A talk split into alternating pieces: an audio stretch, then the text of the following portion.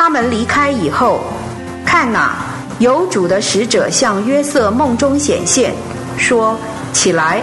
带着孩子和他母亲逃往埃及，留在那里，等我吩咐你。因为希律要寻找孩子，好除灭他。”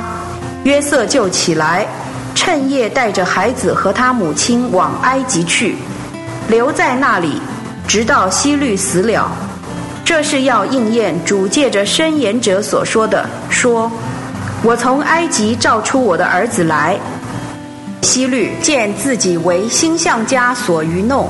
就极其恼怒，差人将伯利恒城里，并四境所有的男孩，照着他从星象家所确查的时间，凡两岁以内的，尽都除掉了。这就应验了那借着申言者。耶利米所说的，说，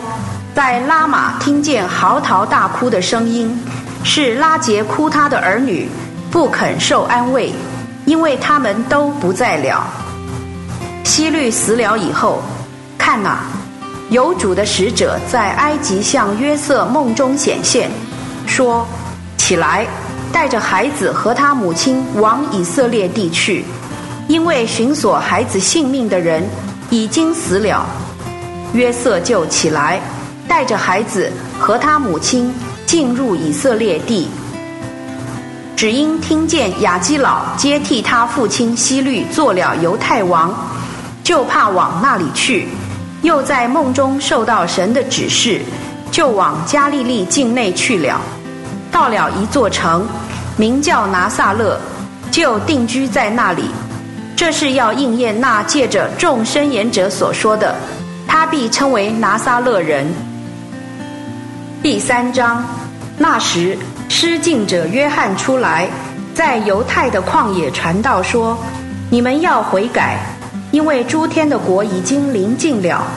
这人就是那借着申言者以赛亚所说的，说在旷野有人声喊着，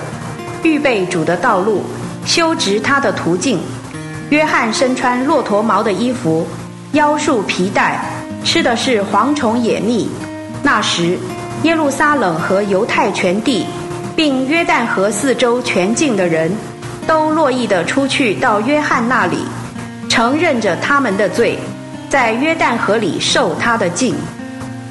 以上经文取材自台湾福音书房出版《新约圣经恢复本》，网址是。triple w 点 r e c o v e r y v e r s i o n 点 c o n 点 t w